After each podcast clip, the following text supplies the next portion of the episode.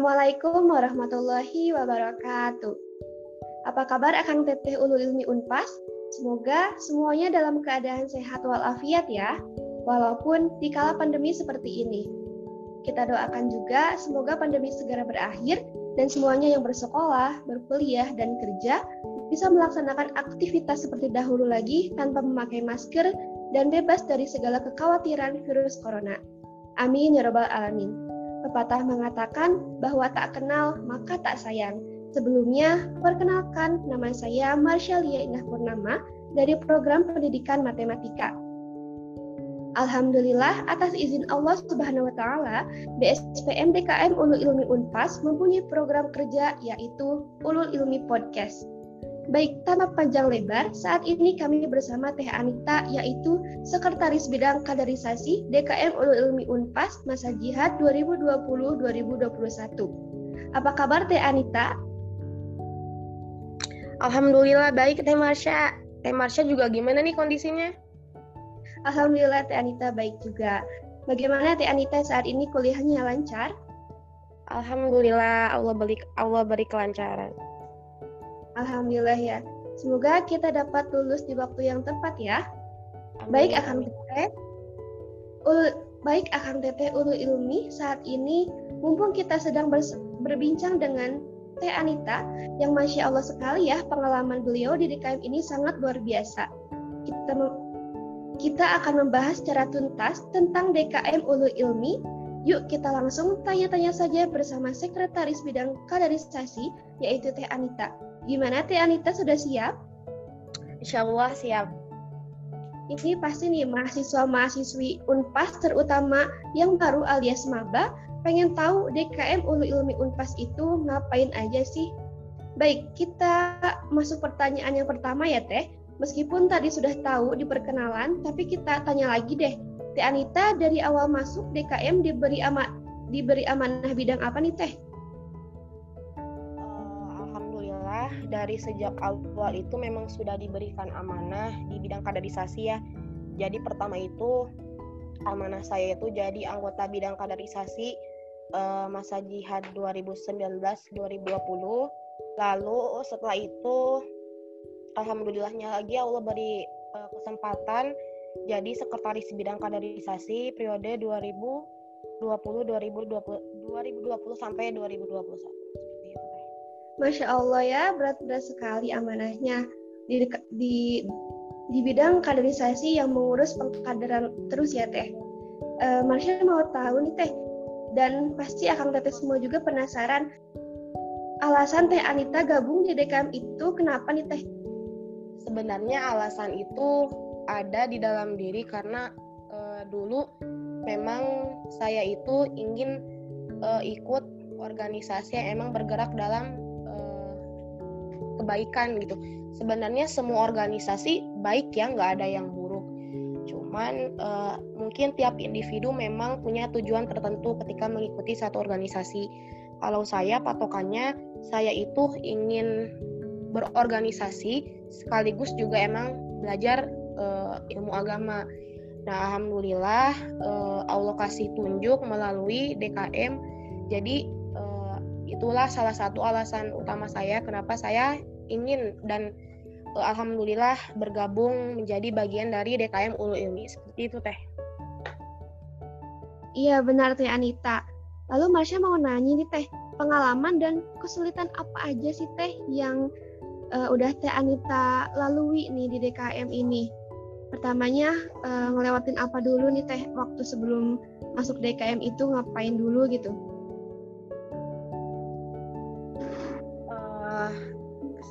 Pertama itu uh, saya mau kasih tahu ya kalau misalkan uh, ketika di Sabuga gitu kan di OPMB tuh waktu itu kan memang ada pengenalan UKM UKM ya. Uh, salah satunya DKM emang dari awal emang udah tertarik uh, ke DKM tuh sama satu UKM yang lain. Cuman waktu itu uh, pas di Sabuga itu saya nggak nemu tuh stand yang ada di DKM tuh akhirnya ya udah deh mungkin bukan takdir aku gitu ya untuk uh, ikut DKM waktu itu tuh. Karena temen juga tiba-tiba uh, ini aku ikut DKM tapi uh, tanpa apa sih tanpa sepengetahuanku dia daftar dan uh, ngasih tahu aku pas di waktu yang mepet itu nah setelah itu ya udah deh ikut UKM yang lain aja. Tapi di UKM yang lain ternyata nggak menemukan kenyamanan tuh. Akhirnya tahu DKM itu pertama lewat mentoring lanjutan. Jadi awal mula masuk DKM itu memang dari awal kalau saya lewat mentoring lanjutan tuh teh. Nah di mentoring lanjutan itu alhamdulillah menemukan kenyamanan dengan dikasih uh, teman-temannya yang baik yang memang selalu ngingetin juga.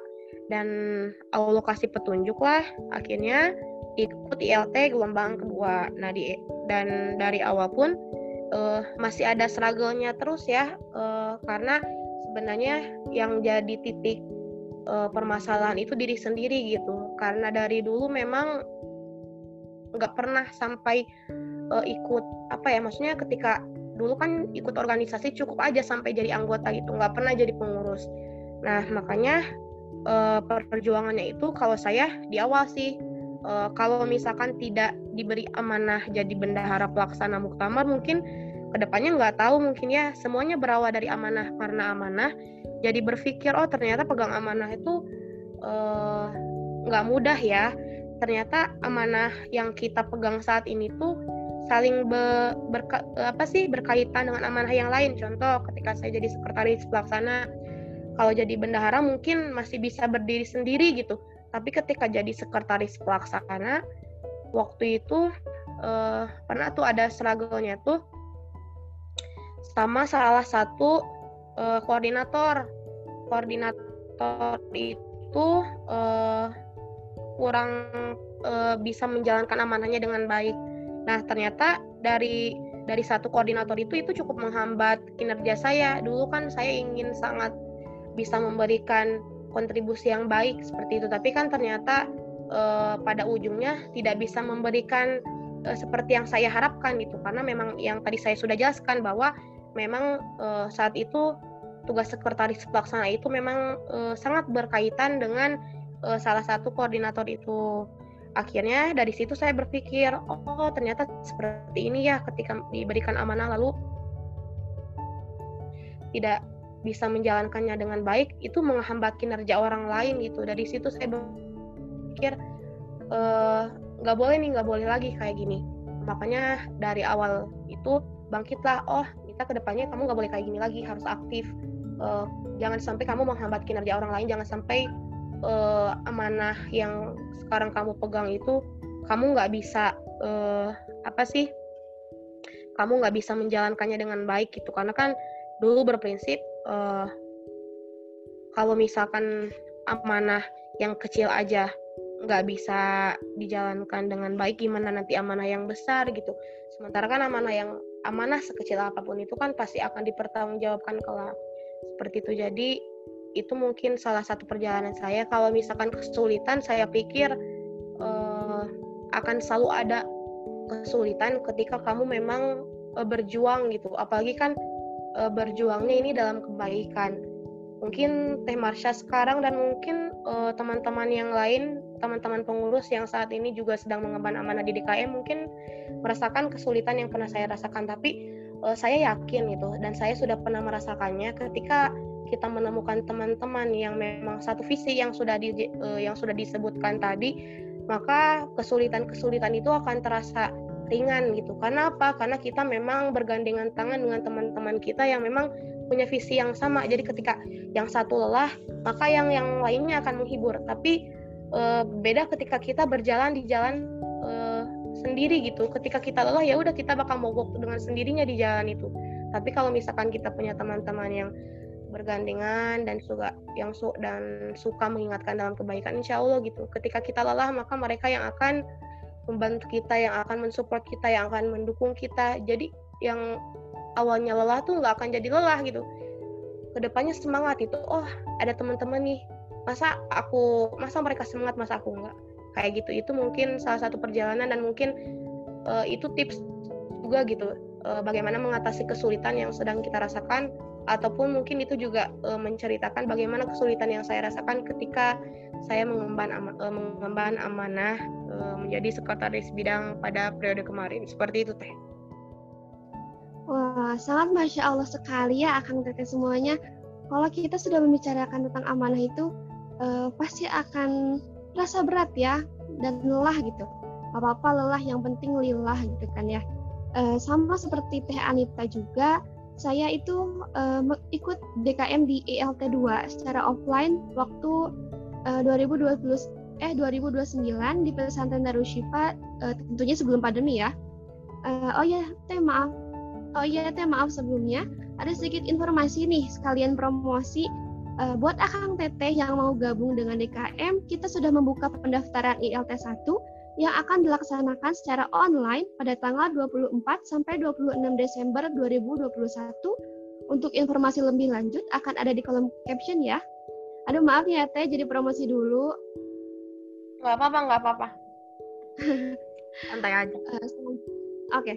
Selanjutnya, benefit yang Teh Anita dapat atau benefit yang Teh Anita rasain apa aja sih Teh selama digabung di DKM?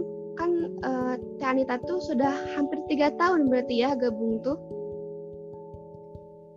Ya, terhitung seperti itu tiga tahun. Kalau misalkan untuk benefit sendiri, uh, tadi sebelumnya uh, sudah saya uh, jelaskan. Pertama, saya kan ikut DKM ini pertama melalui mentoring lanjutan. Nah, benefitnya itu pertama mentoring lanjutan.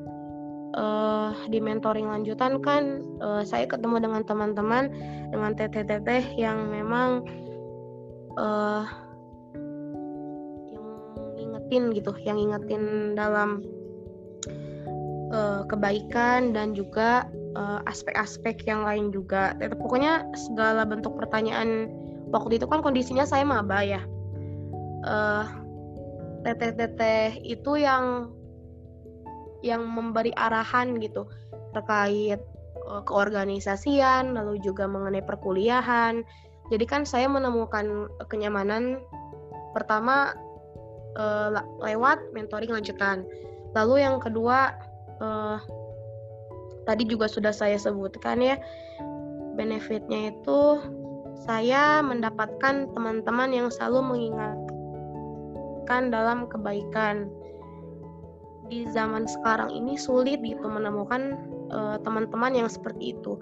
Dari SMP dan SMA pun teman itu ada, tapi mereka uh, mereka itu tidak mengingatkan perihal mengenai kebaikan itu gitu. Lalu juga mengenai ilmu agama itu sangat awam didiskusikan.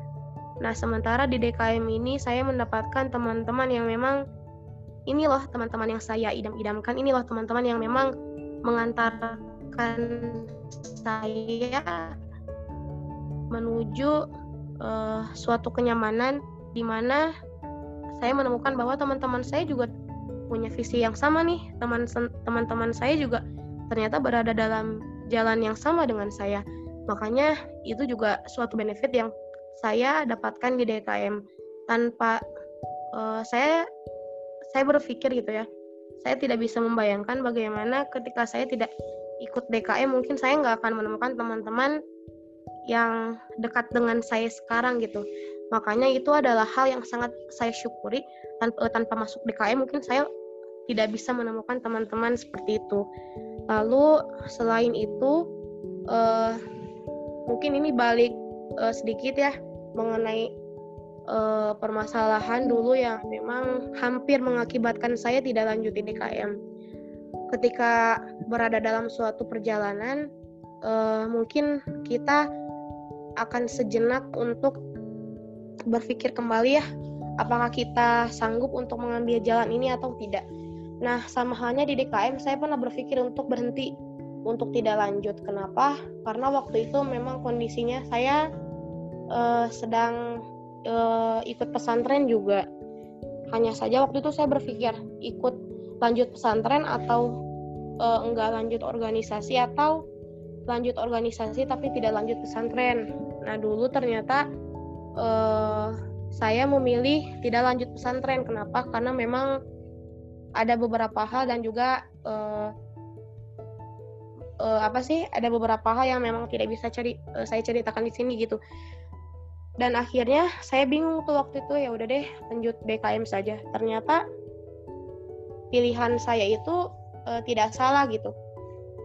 Kenapa? Karena walaupun misalkan saya berhenti pesantren, tapi waktu itu kan saya bingung, lu berhenti pesantren berarti hafalan nggak nggak ke nggak kebina lagi nih, hafalan nggak akan lanjut lagi nih. Tapi ternyata pikiran itu uh, sirna gitu. Karena di DKM ini ternyata ya tadi balik lagi. Saya menemukan teman-teman dan teteh. Ada satu teteh DKM yang uh, yang apa ya? Yang menge, yang mengumpulkan saya dan teman-teman. Ayo nih nggak apa-apa. Kalaupun misalkan kalian nggak pesantren tapi kalian bisa nih bisa melanjutkan hafalan kalian bisa mem, bisa membenarkan lagi makhrij huruf kalian ketika ada yang salah. Nah saya bersyukur sekali walaupun misalkan saya tidak lanjut pesantren lagi tapi ternyata e, melalui teteh itu hafalan saya jadi lanjut terus juga uh, pembelajaran mengenai tajwid dan makhrij huruf saya juga tetap lanjut. Jadi saya bersyukur dan itu salah satu benefit yang ada di DKM gitu. Jadi mungkin untuk teman-teman terutama untuk maba yang saat ini memang sedang bingung gimana sih aku mau belajar organisasi tapi aku juga mau belajar ilmu agama. Nah salah satunya di DKM ini gitu. Teman-teman ikut DKM gak akan rugi gitu. Kenapa? Bukan hanya belajar mengenai organisasi, bukan aja belajar mengenai uh, ilmu agama saja, tapi teman-teman juga akan mendapatkan relasi yang insya Allah relasinya itu selalu mengingatkan teman-teman dalam kebaikan. Karena itu sulit loh, sulit didapatkan. Kenapa? Karena uh, di zaman sekarang ini teman-teman yang selalu mengingatkan dalam kebaikan itu mungkin hanya sepersekian persen saja.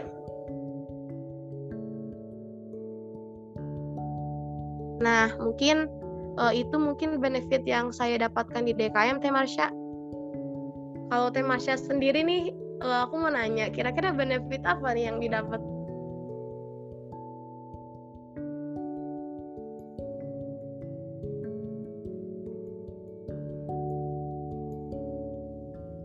Gimana tadi teh? Maaf keluar sinyalnya.